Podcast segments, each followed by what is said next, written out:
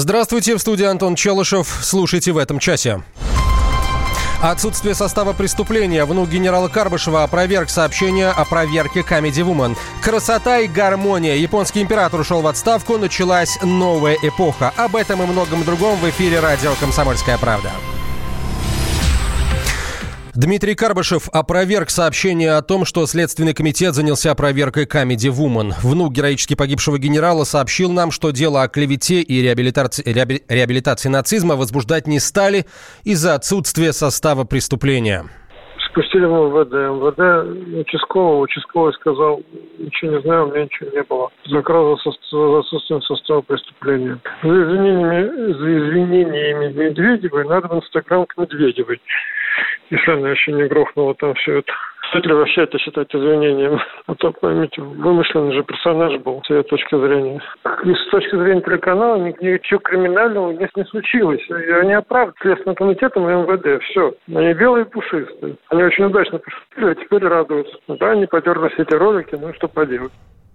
Официальный представитель Следственного комитета Светлана Петренко также не подтвердила комсомолке информацию о том, что ведомство занялось проверкой.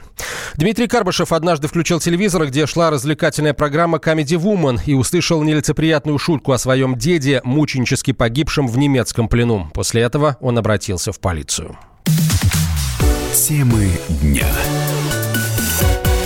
Японский император Акихита отрекся от престола. Это главная новость в стране. Церемонию отречения из императорского дворца вели все телеканалы Японии. Премьер-министр Синдзо Абе в качестве представителя народа передал монарху, уже бывшему, благодарности от подданных.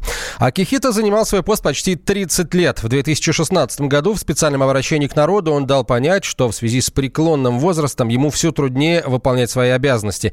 И он хотел бы передать хризантемовый трон наследнику. Но по Конституции это возможно только после после смерти монарха, поэтому парламент принял особый закон. Таким образом, в стране восходящего солнца начинается новая эра правления. Ее официальное название «Рейва», что в переводе означает «красота и гармония». На связи со студией старший научный сотрудник Центра японских исследований Института Дальнего Востока Российской Академии Наук Виктор Кузьменков. Виктор Вячеславович, здравствуйте. Да, добрый день. А, насколько Институт монархии в Японии силен и влиятелен? Э, ну, институт монархии в Японии, он не имеет такого влияния, как э, в других государствах, как в Таиланде, например. А это символическая э, традиция. Японцы ассоциируют себя с императором, как бы император является таким э, мостиком между японцами, которые сейчас живут, и вот богами, от которых они, как считается, ведут свое происхождение. Поэтому это как жрец, как священник. Японская э, династия, в принципе, она еще с IX века утратила свою власть. И власть перешла к сёгунам, регентам всевозможным. В конце XIX века они попытались восстановить э, значит, эту суверенность монарха, но всего хватило на два с половиной монарха.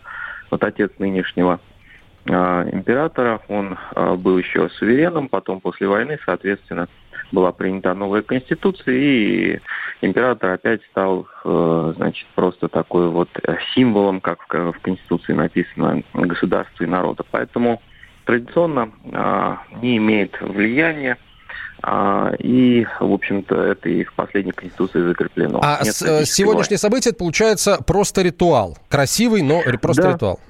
Да, этот ритуал, причем он впервые в истории, потому что если раньше монархи могли отрекаться, то, как вы правильно заметили, это было упразднено а, в XIX веке, когда вот попытались восстановить эту традицию. И тогда вот убрали этот э, а, положение об отречении. Поэтому вот в данном случае в Японии был принят этот специальный закон, и такая, такой прецедент, он в первый раз, да, и опять-таки а, закон об императорском доме не был изменен, поэтому следующий вот Нарухита, который станет завтра а, императором новым, он тоже э, должен будет править до смерти, соответственно, если он не согласится по каким-то причинам купить трон. Да? То есть вот такая вот система. Получается, что японского императора самым влиятельным монархом в мире, ну, не назовешь. А кого да тогда назовешь? Никак. Нет. Ну, э, тут мне, знаете, кажется, все-таки региональность присутствует. В мире это сложно назвать, потому что, скажем, вот на Ближнем Востоке у них э, достаточно сильные собственные монархи, короли, там, скажем, султан Брунея, который имеет и власть, uh-huh. и деньги, или Абдалла.